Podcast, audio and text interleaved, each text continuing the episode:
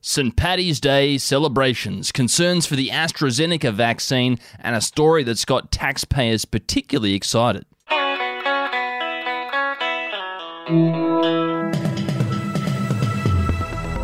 Hello and welcome. We are coming back at you again with the Betoota Advocates Daily News Bulletin.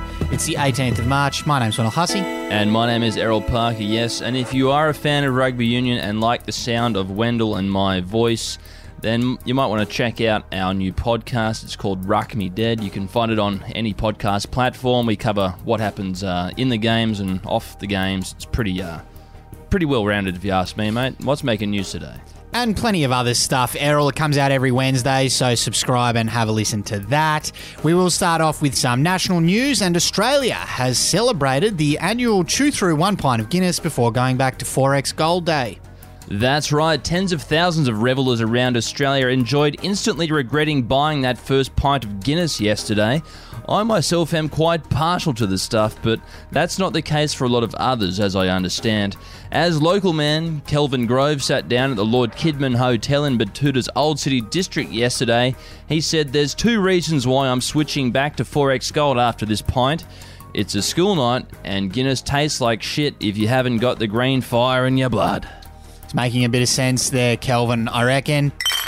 Elsewhere around Australia and AstraZeneca are under fire after one of the 17 million recipients got hit by a bus following their second jab. Yes, one of our COVID vaccine providers is really under fire this week. The vaccine is currently facing backlash on social media and in several more irresponsible Murdoch newspapers after people on the internet have drawn links between the jab and people being hit by buses. And Chief Medical Officer Paul Kelly has come out and said the Australian government remains confident in the AstraZeneca COVID 19 vaccine, and there is currently no evidence that it directly causes people to walk in front of buses, vouching for its safety there. However, Andrew Gilbert commented on that story having none of it. He said, But is a 1 in 17 million risk really worth it to prevent a virus that 97% of people will recover from anyway? I say no, Andrew.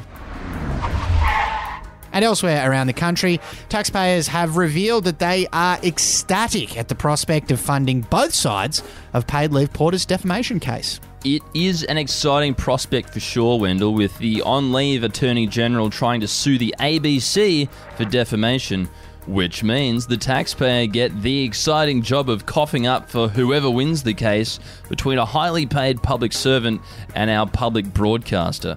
We contacted Porter for comment, but he was busy shining his laser pointer at overhead flights and generally refusing to talk to anyone, really.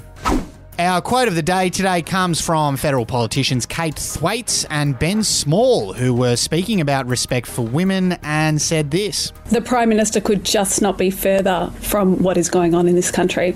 I was out at that march, and a lot of Labor figures, and I know some government figures were as well.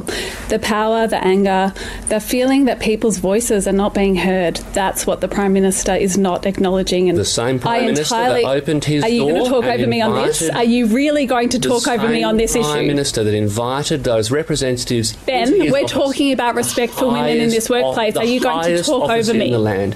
I think we can have let you a keep going respectful conversation. Yeah, not a great look for Ben there. He might need to uh, put his hand up and go on some of that newfangled mental health leave until people forget he said it. or get in touch with his cardiologist, maybe. Anyway, that will do us for another day's news here out of the Betoota Advocate newsroom. As always, it's a pleasure to have your company, and we look forward to talking to you again tomorrow. Chucky Ola, brothers. Chucky Ola.